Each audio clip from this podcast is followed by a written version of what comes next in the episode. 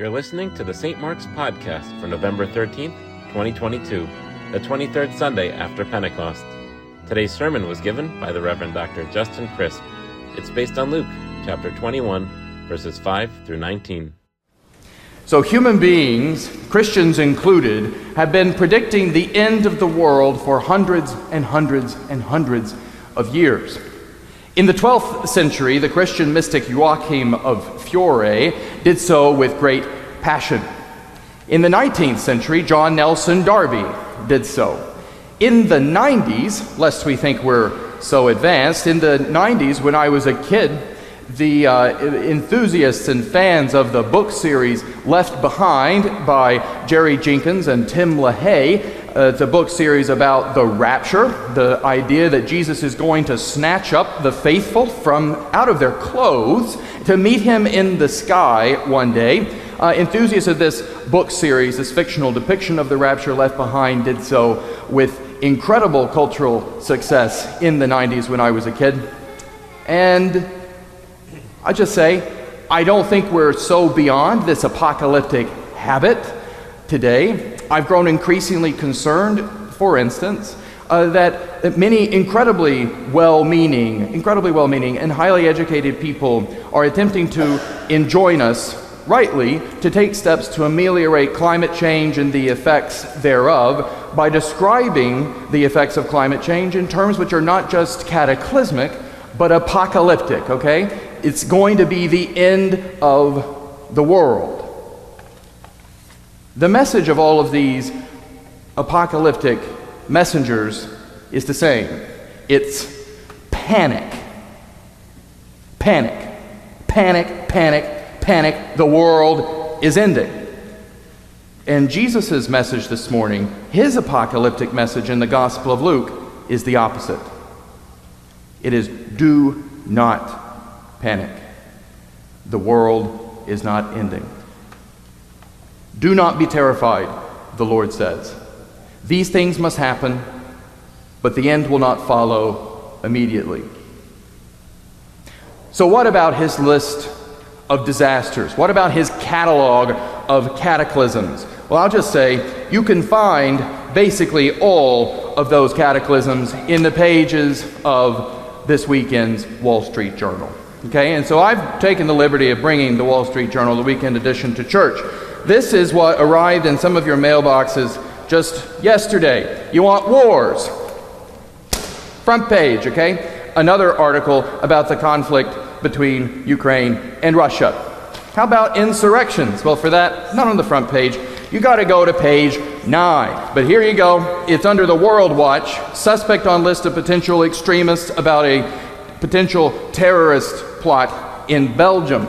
What about nation against nation and kingdom against kingdom? It's actually on the facing page. Article there at the bottom discussing President Biden's need to shore up alliances in Asia. So, how about plagues? Well, you have to rewind back to page three. U.S. prolongs COVID 19 emergency status. That's plague enough, I think. You need portents and signs from heaven. Well, for that, you have to go to a different section of the paper. It's not in the first one. You got to go to B12, the difficult search for dangerous space junk. Talk about a headline that really terrifies me the idea of this space junk falling from the sky. What about earthquakes? Well, I couldn't find earthquakes in the weekend edition. I'm sorry. I had to go all the way back to Friday. in, an, in a headline which I have to say, it's fantastic. This article is fantastic. It's very on brand for the Wall Street Journal and its readership. It is how to insure your wine collection against earthquake damage. Page M17 from Friday. Now, how about famines? I think that's the only one that I've not said yet. Famines, you have to go back a couple of weeks, okay? Two Tuesdays ago, we had the famine.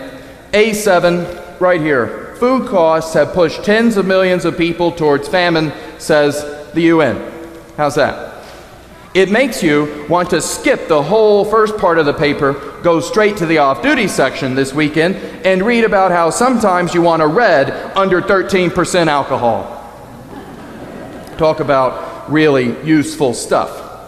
Here's the thing Jesus' words, his catalog of cataclysms, this is not a prophecy. It's not a prophecy.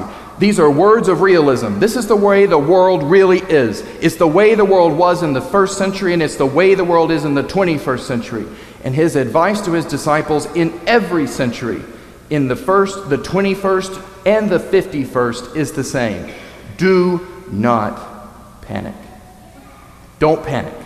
These things must take place, but the end will not follow immediately. And then he enjoins his disciples then and his disciples now to the same thing. We have one job in the midst of a world gone crazy it's to be faithful to Jesus. That's it.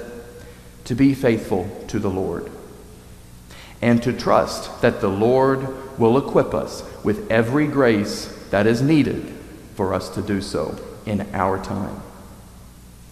Friends, I'm telling you, don't let the paper scare you.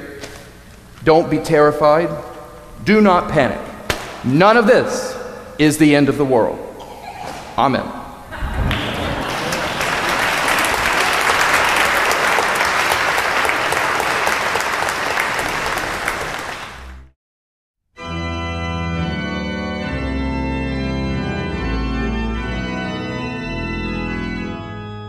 You can find more sermons on our website, www.stmarksnewcanaan.org.